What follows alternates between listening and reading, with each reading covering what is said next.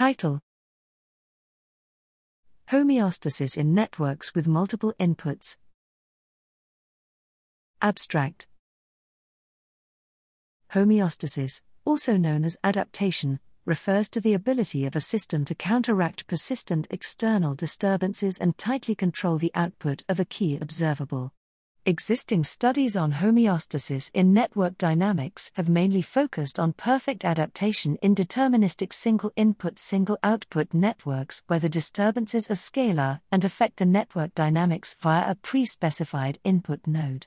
In this paper, we provide a full classification of all possible network topologies capable of generating infinitesimal homeostasis in arbitrarily large and complex multiple input parameter networks.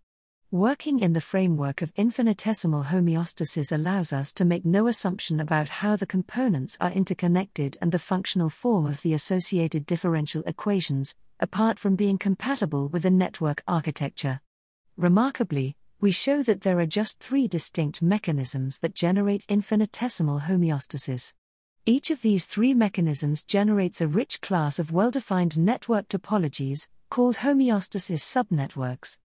Most importantly, we show that these classes of homeostasis subnetworks provides a topological basis for the classification of homeostasis types, the full set of all possible multiple input parameter networks can be uniquely decomposed into these special homeostasis subnetworks.